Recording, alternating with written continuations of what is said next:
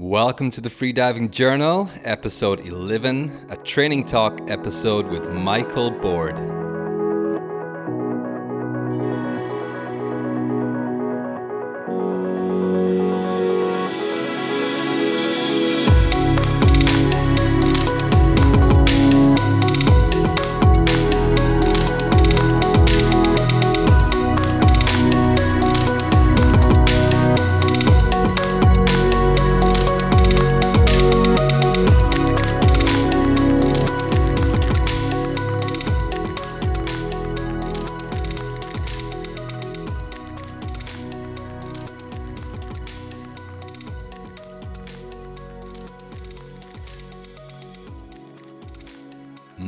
Is Donny. I'm a professional freediving instructor, aspiring freediving athlete, coach, and educator, and the host of the Freediving Journal and the Freedive Cafe podcasts. Everything I do, including freediving courses, workshops, podcasts, and videos, can be found at freediveandthrive.com. Also, subscribe to the Freedive and Thrive YouTube channel for video content. The Freediving Journal podcast is the ultimate source of knowledge and entertainment for the breath-hold divers of the world. Join my guests and myself for deep dives into freediving news, technique, science, and lifestyle. You can find the Freediving Journal at freediveandthrive.com slash journal. Today, we once again have something new on the Freediving Journal podcast. Uh, you might be beginning to see now that the idea behind the Freediving Journal is it's kind of like a magazine with different sections. And each one that comes out might be, you know, it could be a science one, it could be a deep dive, it could be a news, it could be an archived uh, episode from the Freedive Cafe, something like that. So that's how it works work in progress, organic development here. Let me know what you think. Um, so today we have something new, but also something from the past, because today's episode was an exclusive episode released for patrons only. This was back in the day, uh, 2000, back in the day, 2019 to be precise, when the Patreon exclusive episodes were part of what I called uh, Freedive Cafe Plus. Uh, this is a training talk episode. I did many training talk episodes. Um, uh, there was the original format and then new format. This is one of the the old ones. So I've done many of these episodes, and I always intended to release them a few months down the line uh, for the regular listeners. But you know, time and life has its own plans, and here we are releasing this one three years late and on a different podcast. life is exciting and interesting, and sometimes flows on a path you never expected. Uh, so, this was one of the old format training talk sessions I did with Michael Board. It was first released in August 2019, but I'm sure you will still find the information very interesting. Mike is still one of the deepest freedivers in the world. He hasn't been on the competition scene for a while, but he's still out there in Indonesia on the island of Gili Trawangan, where he is enjoying the reopening of the country for tourism at his school, Freedive Gili. As many of you will know, Freedive Gili has a very special place in my heart as the place where I did my first freediving course. So, uh, what's a little update on top of this? Well, here we are um, with uh, an archive training talk episode. Uh, in the next few days, you will get on the Freediving Journal podcast the next news dispatch. It's going to be a big one. Jordy and I are going to be talking about Vertical Blue and uh, the IDA World Championships that happened uh, back to back pretty much uh, last month. And um, shortly after that, I should have the next episode of the Freedive Cafe coming out with uh, Alex Ginas. Alex, uh, Colombian Alex, um, has put on an amazing performance in the IDA World Championships uh, in August, diving his first diving just huge dives, but also diving his first hundred meters as well in a competition setting, which is um, which is amazing. And uh, this is a, Alex is a very interesting backstory and a very interesting origin. And um, it's once you hear it, you'll know what I mean. Um, what else? Yes, um, I'm going to be heading back to. I'm now in Dahab for two more weeks. So if you're around and you want to say hi, you want to grab a coffee, or you want to go train together, then uh, I'm always up for new training buddies and um, as long as I can fit it into uh, whatever else I'm doing. I plan to train pretty much non-stop while I'm here, as long as I can keep my lifestyle on track. And yeah, I'll be back in Taiwan in September. Uh, looks like Taiwan's going to be opening up to tourists in the nearish future. I'm hoping, you know, September, October, we'll start to see things moving forward with that. So if you're looking for a place to come and do a freediving course or do some training um, through the winter, then consider coming to Taiwan. And then after that, it looks like I'm going to be going back to uh, coming back to Dahab, where I am now. I'm not sure exactly when. It could be a little bit earlier, or it could be a little bit later We'll see how we get on once we get, get back in Taiwan. Anyway, um, if you want to follow my uh, goings on, uh, first of all, freediveandthrive.com is the main hub for what I'm doing. Um, the freedivecafe.com is the main website for the other podcast. Yeah, I'm on Instagram as uh, Free Dive and Thrive, on Facebook as Donny Mac, and um, you're always welcome to get in touch email directly, donny at freediveandthrive.com. Okay, let's get on to this archived Training Talk episode with Michael Board. Let's dive.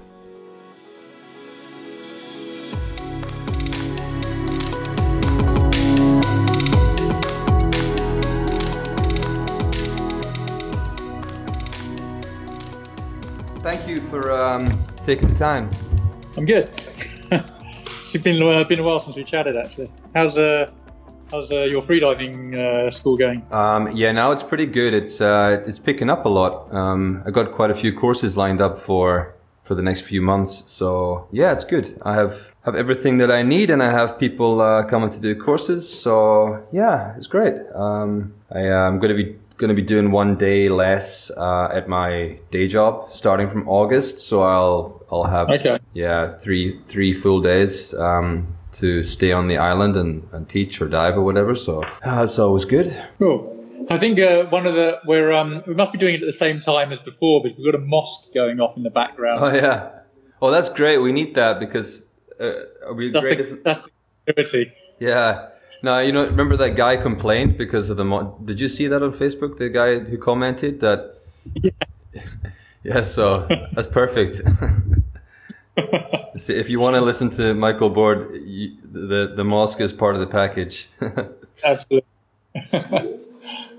Mike, what is going on with you? Just before we get into the questions, what is going on with you in terms of your training? Where are you at now? Are you going to the World Championships? Yeah, I'm going to the World Championships in Nice um, in September. So I'm not going to the one in Roatan, right. the, the CMAS one. Mm-hmm. I just got the one competition this year. That was always kind of the aim. I think I, I was going to do vertical blue if it had been on. Um, and so then I would have been training for two comps this year. But when, the when vertical blue got cancelled, I just thought I'd focus on the one. And it's been quite nice actually, um, not having to try and peak too early. I've really enjoyed just taking a a slower and steadier approach to training. So yeah. Mm-hmm. And have you been able? So I'm mid to... I'm mid training cycles at the moment. Mm-hmm. Have Have you been able to to just because uh, I know uh, Victor is uh, finished up at uh, Freedive Gili now, right? Yeah, that's right. He left uh, in June. Yeah. Yeah. So h- how does it work for you then, having somebody to to dive deep with and train depth? Um, uh, it's so I've always had the other instructors as well. I've got Severi here; he's always keen to go out.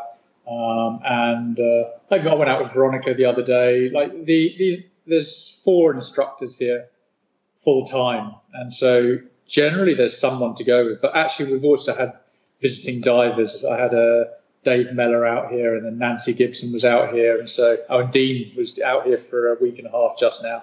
And so like there's people people coming in and been acting as my training partners. So um, it's it's worked out fine. Yeah, no shortage of people to do deep dives. So that'll be me next year, Mike. I'm moving to Bali, and I'm going to come and I'm going to come and dive with you whenever you uh, whenever you need to. Whenever you need that space filled, I'm finished. There's lots of people. There's lots of people volunteering. Actually, yeah, you'll be fighting for. Well, I'm.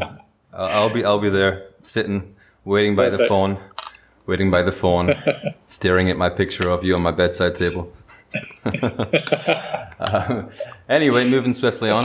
Um, so David David Mellor was back there. I met David. Um, I think the first time he went to Freedive Gili when I was there the last time uh, doing my Okay. doing my instructor course. Yeah, David's a really nice, fun guy. Yeah, very sound and uh, fun to have around. Yeah, and uh, he's part of the British British team now, right, for the World Championships. That's right. Yeah. So he was out here um, doing a bit of training for that. He'd been out. He's been he's been traveling around Southeast Asia, but he did his last stint here.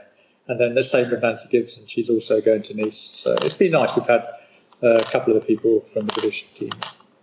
Let's start off with uh, free, uh, freediving disciplines. What is your favorite one, and why, if you have one? Yeah, I think um, undoubtedly my favourite discipline nowadays is constant weight.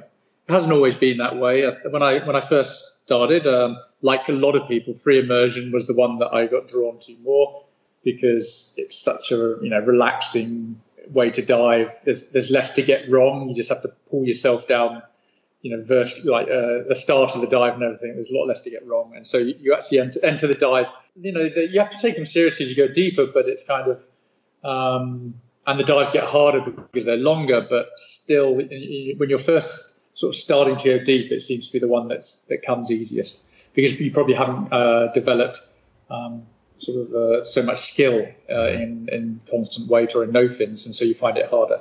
And that was the way it was with me for sure. But as I've got better at uh, swimming with a monofin, um, it, it becomes the the favourite way to dive because you have this sort of like unlimited power uh, to get back up, and so there is absolutely no fear of depth or length of dive. You've always got this uh, this way of getting of taking getting yourself up from depth so easily and so quickly. Yeah, it's, um, and and that means you can be really relaxed and, and really just enjoy going as deep as you can. And so that's definitely my favourite way now. Mm, interesting. So was that a change that uh, in, in perception or feeling that happened very gradually, or was there kind of like a, a, a, moment or a period of time where it kind of shifted for you? Um, I think it, uh, it's probably just a, a gradual thing as you progress you know, through diving. Um, I probably started focusing more attention on constant weight, um, even though I found it harder because, um, because it was a way of diving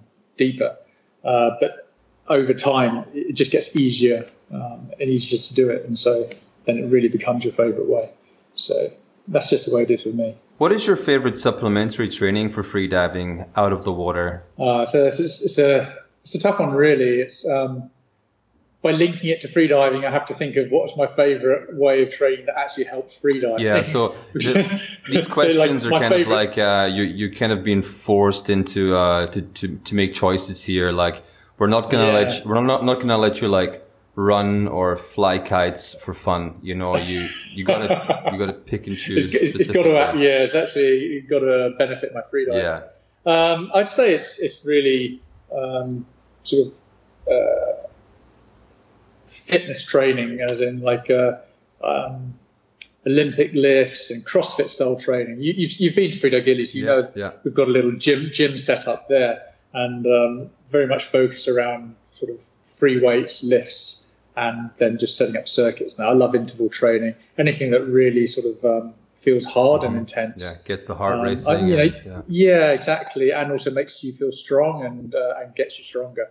So I, I get a lot of value out of that. I think it's very useful for the free diving as a foundation. Um, you know, putting on muscle, especially prior to periods where all you're doing is just diving. It's good to put on a few kilos and actually just get stronger um, as, as a base. So I, I really enjoy doing that. What's the best way to increase breath hold time? Uh, I, I don't know that I'm, I'm like the best person to ask on that. I'm not like somebody who's got a great breath Mm-hmm. hold. Um, Or maybe I can ask, maybe I can put it to you this way, you know, because I have a feeling this question is almost one of those ones that is going to be quickly redundant. Um, because I feel like top level It's just free divers- consistency. right? Consistency, right? consi- yeah, no, consistency of training because it's not one. Okay, obviously it's apnea exercises. You have to be doing stuff in apnea um, regularly, um, and so I've learned a lot from um, the, the the years that I've been doing apnea training uh, with Goran.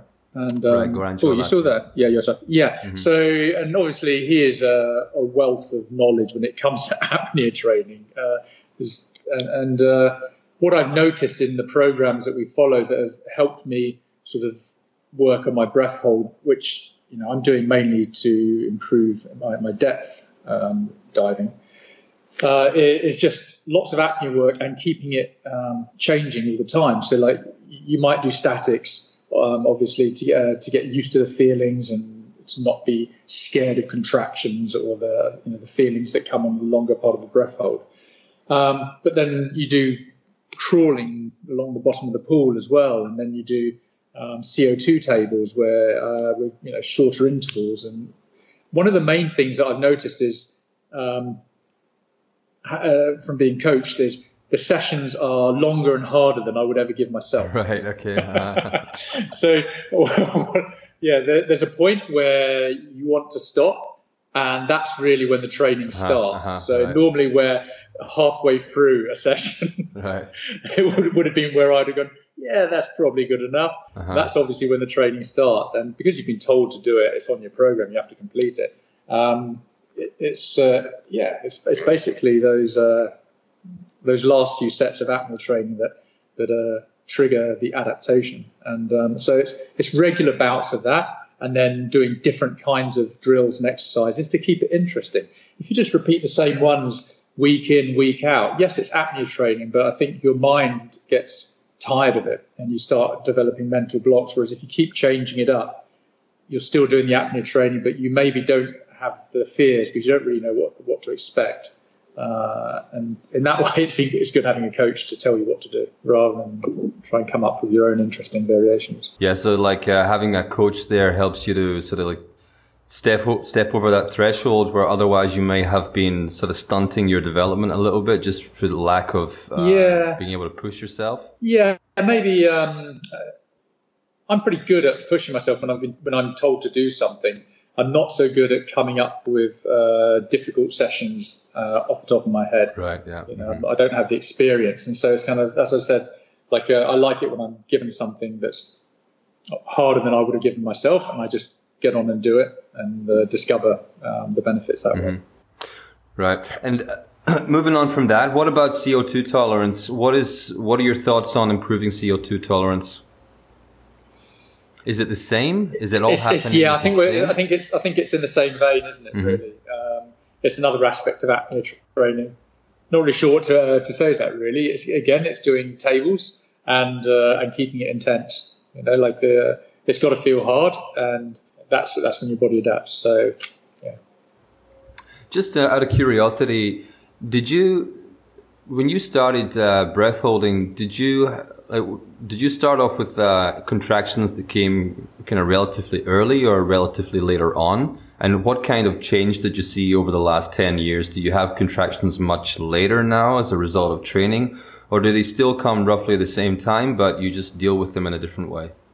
Yeah, I'm definitely somebody, for me, I'm, I'm, amazed at how late some of uh, the top pool divers seem to have their contractions come on. Is mine hasn't changed that much over the years. It's like it can come on between two and three minutes, like on a static, and it hasn't like hasn't changed at all from that really. But uh, my ability to uh, deal with it is, is what's changed over time. Like I, I don't react to it. Like uh, contractions are much more of a feeling, and um, as long as I haven't been doing too much, like uh, too many breath hold exercises in a week, um, normally I'm pretty good at handling it in terms of uh, like mental strength. And um, it, yeah, like it's just a feeling that gets quite intense, and um, you have to push through it until you get hypoxic. And uh, that was, you know, when you, when I was first starting out, it, it, didn't feel that way. So I think that's what that's what's changed. They they haven't got any less. I've just got better at mm-hmm. understanding what it is. Mm-hmm. Yeah. Interesting. Um, what technique? Uh, sorry, no, I'm skipping questions here. Um, design a pool session for mm. us to make us better all-round divers. Yeah, I, I, I was thinking about that. It's, um, it's, it's, there's no, I can't really think. There's no real quick fix. Like, uh, okay, this is the pool. This is the pool. The pool session. This is the pool session that's going to make everyone a better. Right. Okay. So I don't know. I, I think I might have to reword this question or something because yeah, that's what I was thinking because yeah. it's it's like there's no sort of like uh, this is the hack that gets you into freedom. It's kind of you have to do pool sessions and you have to do like uh, do them with intensity and then and, and variety. So it's kind of um, and and the, the uh, like it can be anything from uh, sessions of over unders, uh, which are really good at developing sort of CO2 tolerance, um, to uh, sets of you know, 75 meters with um, a couple of minutes break in between, or 100 meters, and just you know, but doing like 10, uh, 10 cycles. Um, yeah, there's so many different types of training you can do, uh, and all of them are going to uh, you know cause you to uh, cause adaptation. So there's not one. There's not one uh, that I can think of that's any better than any, mm, of the others. Right, you just like, got to get in the. I want, I want to do, yeah, and uh, and you know do the sessions properly and complete them. You know, don't uh, you know if you set yourself a, a task, but you know, maybe a 16 by 50 is always a, a good benchmark starting point. And so you complete it, no matter how hard it gets, you get through to the end of it, and then you have a benchmark, and then you can improve on that the next time. And so it's more about consistency of these pull sessions and variety, and always making sure that you're doing it at the right level of intensity.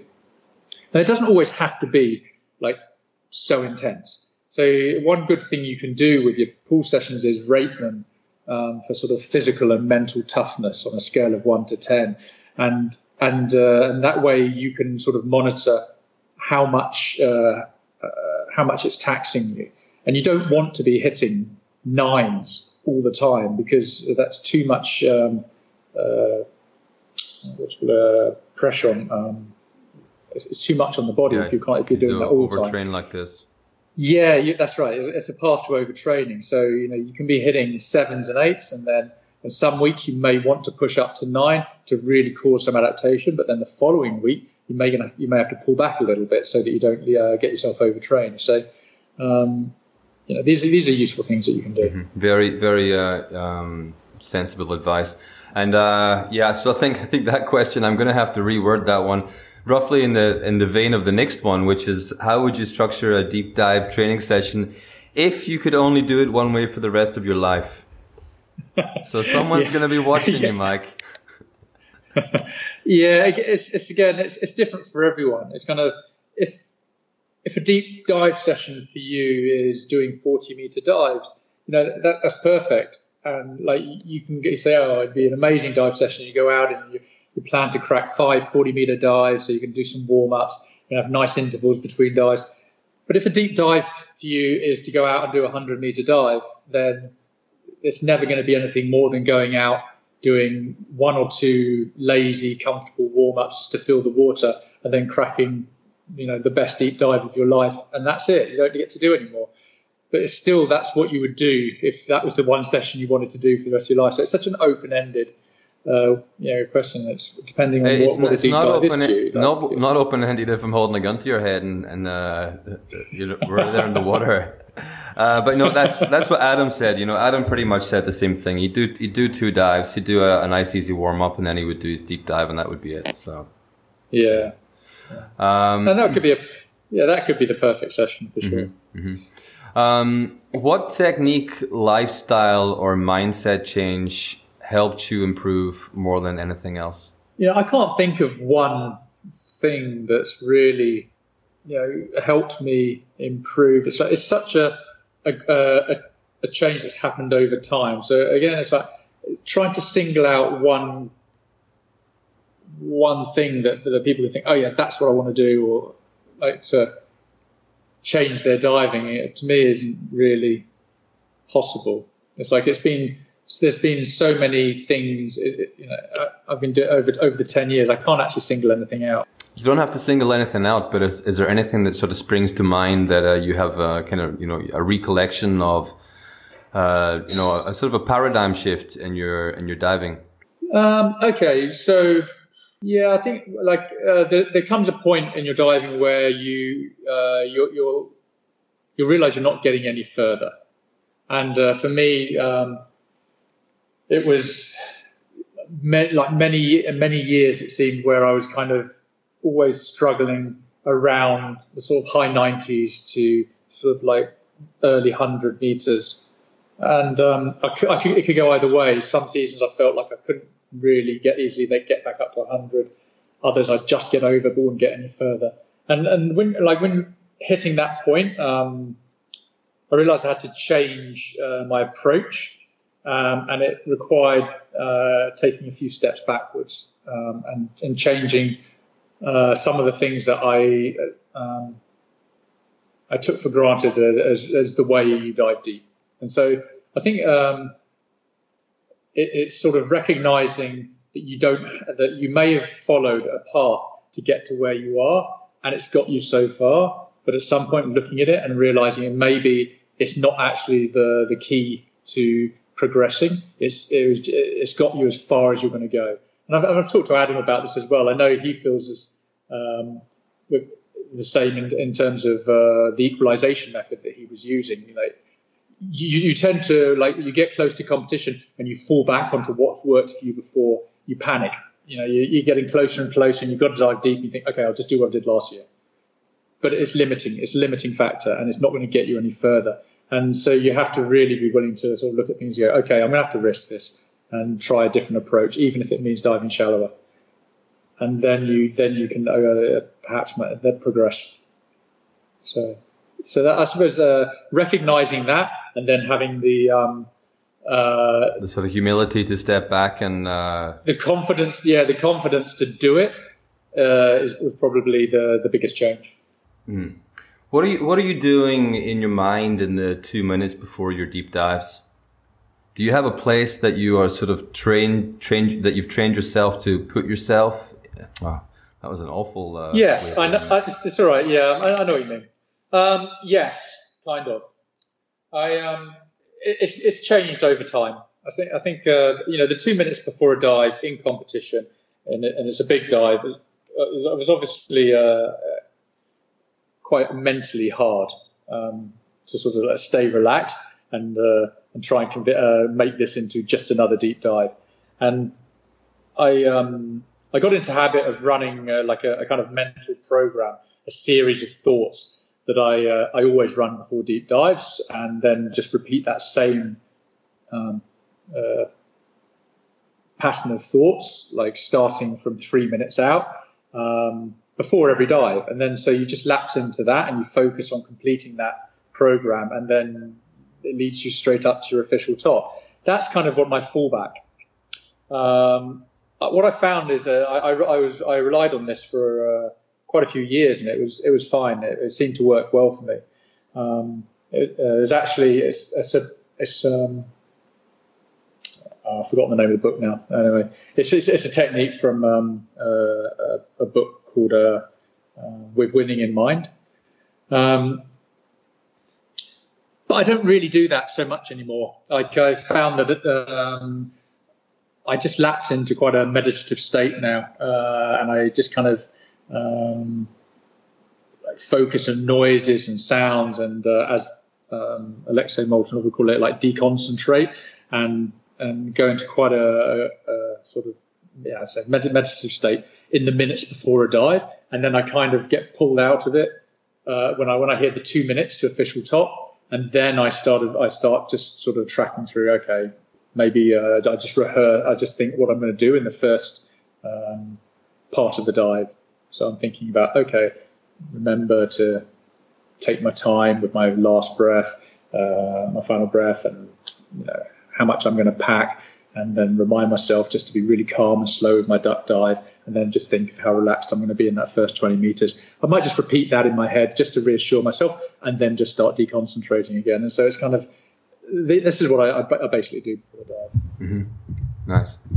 Which person or persons have influenced your own approach to freediving the most? Hmm. Um, it's, it's been different people at different stages. I think uh, my fir- my first big influence was Sarah Campbell, like uh, early on, um, because I went and did uh, some training in Dahab, as other people do, and uh, and trained with her. And so um, she was definitely my first sort of like mentor and influence.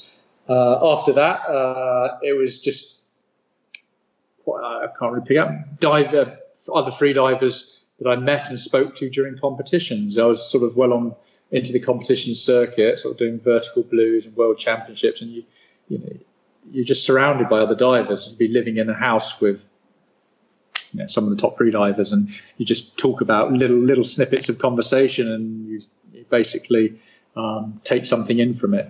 Um, I've learned uh, Alexei has always been around, and he's always been very open, like uh, tips when you need it, and so um, uh, he's been quite an influence, I'd have to say. Um, and then more recently, the last three years, because I've been tra- uh, training with Goran, um, he's been a bit, he's been a massive influence in in my training, training obviously. So yeah, they've probably been the, the biggest influences. And actually, then Adam as well, because although uh, me and Adam are sort of like at the same level, we, we just bounce off each other and and just chat things over. And so uh, I've learned things from him, and you know, just through conversation by talking problems out and things like that. And so yeah. So yeah, Sarah, Adam, and uh, and Goran, uh, all guests on Freedive Cafe. So if anyone's listening, you can go and uh, hear from them personally. So uh, was your deepest dive also your best dive? Um, probably not. Actually, I think uh, you know your, your, deepest dives always come with a certain like with, with a level of stress. you, might try like obviously you're trying to be as relaxed uh, as possible, but um, there's to be there's still some uh, tension, you know, in your mind. Like if you're going for a personal best dive in competition, so I wouldn't say they're the best dives. Like I can't actually think of um, uh, what dive would be um, the best dive. I've done really nice deep dives in training that are below, uh, you know, five meters less than my deepest dive that have just felt so relaxed and easy. And I think those are, are definitely the best dives because you're, you're, not close to your limit, and so you're free to really enjoy um, doing a doing a hard dive, like what should like physically um, is a more difficult dive, but feeling very little mental pressure or stress from it. So they're the best dives. What, what is your favorite memory so far from your free diving journey? I'm sure you have many amazing memories, but if there's, is there anything that stands out in particular? I know. Um, God. I think like I, I, I really remember uh, doing my first hundred meter dive at Vertical Blue. It's such a milestone, and um, it felt like it was, it was such a a goal for so long. And you know there was years of sort of bouncing around the high 90s, going for hundreds, having LMCs and red right. cards, and never quite getting there. And you know what I mean? It's kind of like and so finally getting it and nailing it in Vertical Blue and having people around cheering it. Mm-hmm, yeah. it was actually, you know, a really nice, emotive moment. I remember, uh, I remember that quite vividly. Uh-huh. But um, actually, uh, one of the my favourite moments in freediving isn't competition related at all. It was actually, um, and, and, I wasn't with other freedivers apart from my safe diver. It was, it was actually the the week that I, I spent making uh, that the music video because um, it was using uh, it was using freediving in, in a totally different way, mm-hmm. and um, and and with as I said, being with total non-freedivers, sort of uh, being able to uh, produce what they wanted. Uh, they had no idea. Uh, they, they, they, they only they had the, the sort of um, they imagined what they wanted, and they didn't know whether it could be created. And so to be able to uh, to use the sort of years of freediving training and actually say, okay, yeah, we can do that. It is possible, and produce it using our freediving superpowers was actually really satisfying. And um, and they're you know they're, they're a great bunch of people to work with as well. So, like, I, I think as a, as a general memory, uh, that that one's really quite special to me. And can you just remind us the name of the uh, the, the music, the name of the video? Oh right, um, yeah, it was it was the birthplace. It was called Birthplace by uh, an artist called Novo Amor. Okay, and nice. uh, the, the, the the video was uh, basically a story about ocean plastic, mm-hmm. and uh, nice. yeah, but it was uh, yeah. How does your how does freediving benefit your daily life in the real world? Well, it's freediving is my life. Right, it's, okay. it's kind of like you know, it's I, my whole my my business is obviously based around it, but um, more than that, uh, my, my entire community, like the people that work around me, my team, that everything is based around freediving. So like it's it's hard to really div- um, to separate my life from free from freediving. Yeah, I understand. But on, you know, on a more on a more personal side, it's uh, it's it's what really gives um, structure to my my year and gives and provides me with direction in terms of how I'm going to spend my time and what I'm aiming towards. You know, so it's it's really quite profound and it's, it's hard hard to think what I wouldn't do if I wasn't freediving. That would be the real that would be the dilemma. So like. Uh, because I have because I have freediving and I have competition, I have these goals that I that I want to achieve each year. There's no there's no question marks around you know what I'm going to be doing to fill my time. It's more like okay, I've got to be training for this period. There's a competition at that time, and I want to be diving this deep this year. You know, so that's that's the basis of my year, and then I'm filling in the gaps that that leaves me because there's so many other things I want to do. I want to go snowboarding. I want to do other fun things. And it's kind of like, okay, when can I fit that in? So it's kind of like freediving provides this sort of structure. then I fill everything in around. What do you wish you'd known uh, about freediving when you started out? I don't think there's anything I really wish I wish I'd known. To be honest, it's been it's. I didn't have any preconceived ideas about it. I kind of uh, stumbled across it, and uh, there's nothing that I I really wish I would have known that would have made my journey any different. It's kind of like the the way it's unfolded has been perfect, and uh, I can't. Yeah, I really can't think of anything to mm-hmm. be honest. Mm-hmm. Yeah, that's that's another one that's I think is redundant that question because it's most yeah. people when I ask them like if if they could go back and talk to their you know younger self, um, mm. you know, mm. and tell them give them give themselves some advice. Everyone says you know like they wouldn't go back and change because where they are now is dependent on everything that has happened. And if it hadn't mm-hmm. happened that way, they wouldn't be where they are now. It's part of the journey. Yeah, yeah, yeah, yeah. Yeah, yeah, exactly. You know, some of these questions, I know they're like, I know they're redundant, but these are the ones that people ask me to ask. You know, and it's only, yeah, you know, it's it's the only when I get to this point that I'm like, you know, I, I can't I can't ask people anymore like how to improve your breath or Do you know what I mean? It's like no, no, I, I get it. Just, but and people people are looking people are looking for some sort of like solid tips, yeah. ideas, tools, one thing that's going to transform. Um, and I, I suppose what, what, the, what the discover over more and more uh, listening to freedivers, sort of like more experienced freedivers talking, is that there, there maybe isn't a quick fix. Mm-hmm. Yeah, yeah, yeah. like uh, you've just got you've got to you've got to go on this journey, and you'll find out you know things along the way, and that's all part of it. Yeah, yeah. Um, um, all right. So, um, what is the uh, how do we get to 100 meters within the next three weeks? okay. You we're don't. Gonna, yeah. We're gonna we're gonna skip it. Don't try. don't try. Well, unless you're at 95. Right. Which is just relax. Good answer. Yeah. Just relax more. Yeah. Okay, yeah. um, we're gonna skip best best thing and worst thing about freediving world there. All right, so a couple of uh, fun. Oh no, I, I, we could have we could have answered that. What's the best thing about the freediving? All right, well let's uh, let's ask that then. what do you think? What is the best and worst things about the freediving world? Okay, the best thing about the freediving world is is the the people in it. Obviously, like uh, it's such a diverse group and so many interesting and talented people that you meet when you're like if you're especially when you're traveling around competing and and like running a freediving center like you, you'll you'll be you'll dis, you're discovering this now you just come into contact with so many great people like they, they come to you it's wonderful yeah. it's kind of like mm-hmm. people from all different walks of life wanting to discover freediving and they're already maybe super talented in some other sport yeah. or some other profession or something, and you get to meet them because they all want to come and learn this crazy thing called freediving. And so, like, this is for me like one of the, the, most amazing things about it. You know, I love the people within our sport, and I like the fact that it's kind of quite niche, quite geeky, uh, a little bit crazy, you know. And then at the same time, that's also the worst thing about the sport.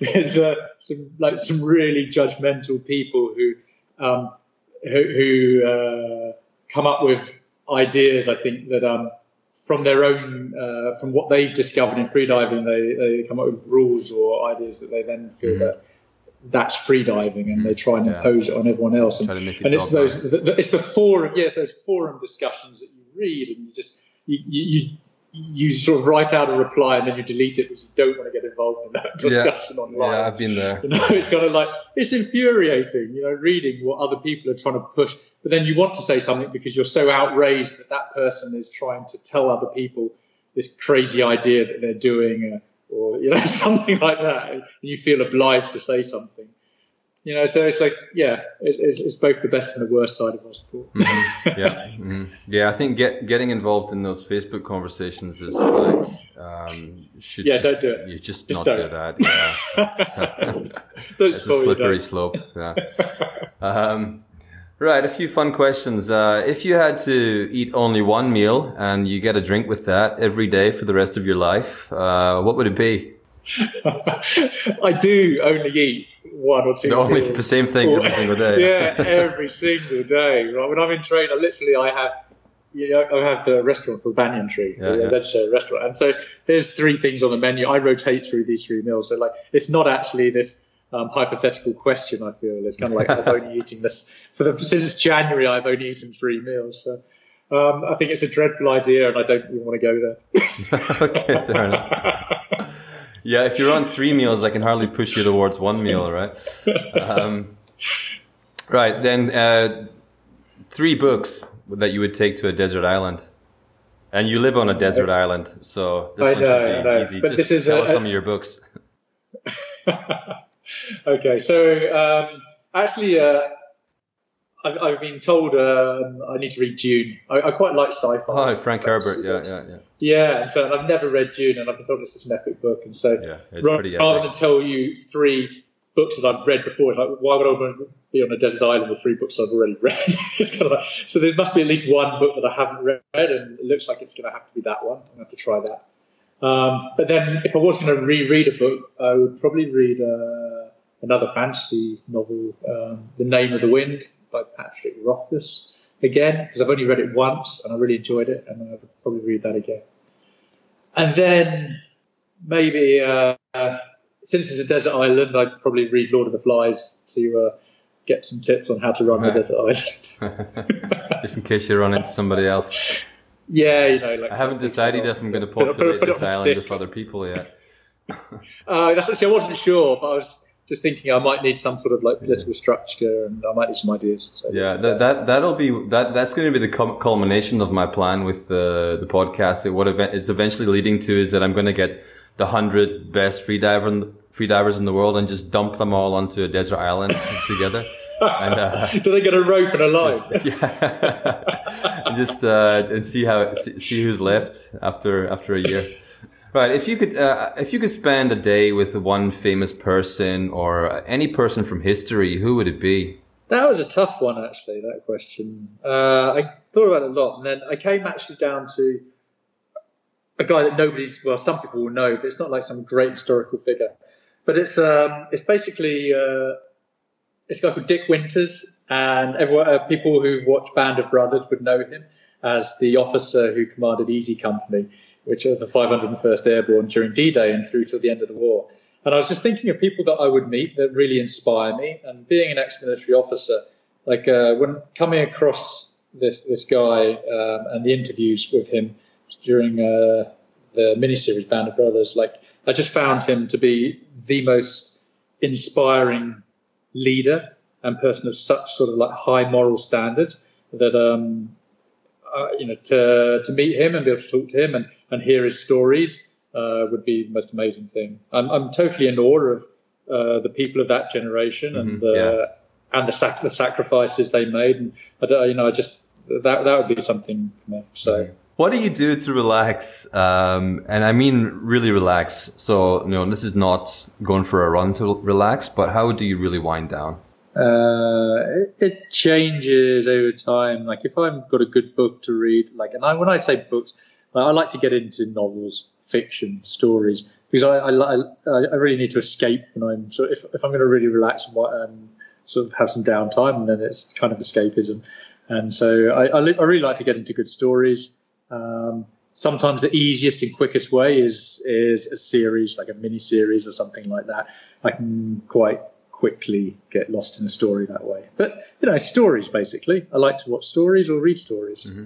Yeah. Have you read um, the Red Rising books by no. Brown? Yeah.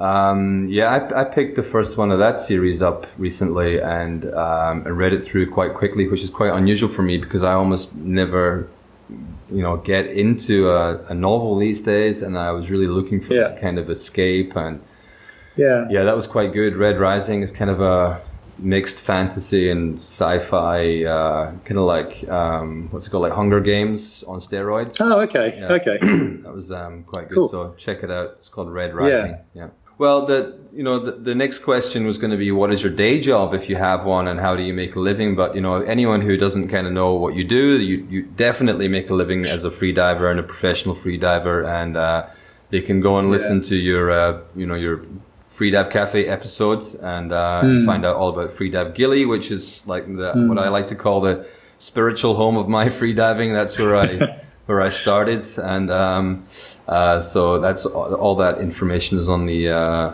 the um, the interview that we originally had. Um, and then uh, just to take us out, um, what are your plans for the future? Plans for the future. Um, with in free divings, obviously. So yeah, uh, yeah.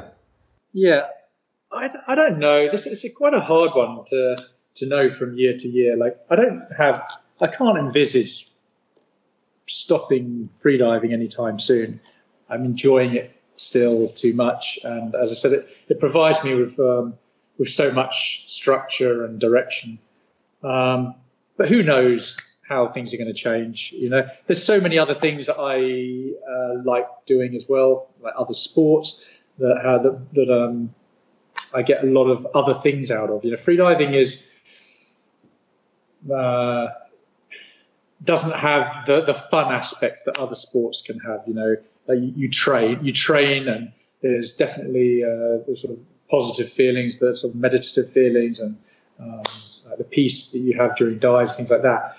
But I also like the fun and exhilaration that you get from other sports like snowboarding and like even from climbing and surfing things like that. So it's kind of I might want to spend more of my time or like more of my year doing things like that. I don't know how that would affect uh, uh, my ability to compete, and that's that's uh, I, I, don't know how that will affect freediving in the future.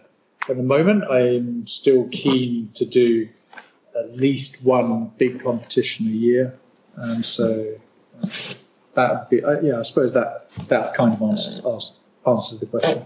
Well, whatever it is that you decide to do, Mike, um, I'm sure you're going to do a, a, great job at it. And um, probably, uh, yeah. When is um, when is the World Championships in Nice? It's in uh, September. Is that right? Oh, I don't even. Yes, uh, I think it's something like seventh to the fifteenth, or it's around mm-hmm. then. It's beginning right, yeah. to mid September. Yeah. Right. So I wish you uh, all the best with the competition. I hope you, more than anything else, have a really fantastic time. Um, are you going to be uh, Are you going to be around Deep Week in November?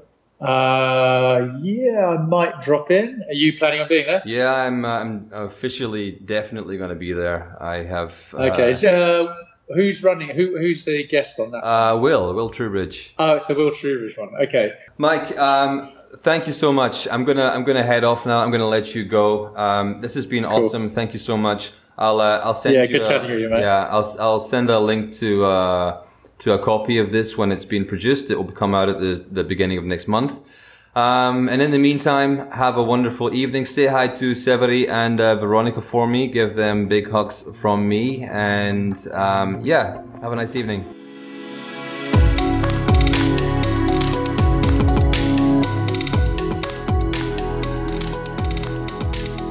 Okay, guys, that was uh, a new thing archive training talk episodes uh, from back in the day. Hope you enjoyed it. Um, I always enjoy listening to, to Mike. Uh, he's an absolute um, machine of a diver and an amazing human being on top of that. Um, let us know how you're doing, guys. Uh, winter is coming. Winter is coming. Um, how are you all getting prepared for uh, for that? Is, is winter coming right now? I don't really. Is that September the 1st? Is that too early for that?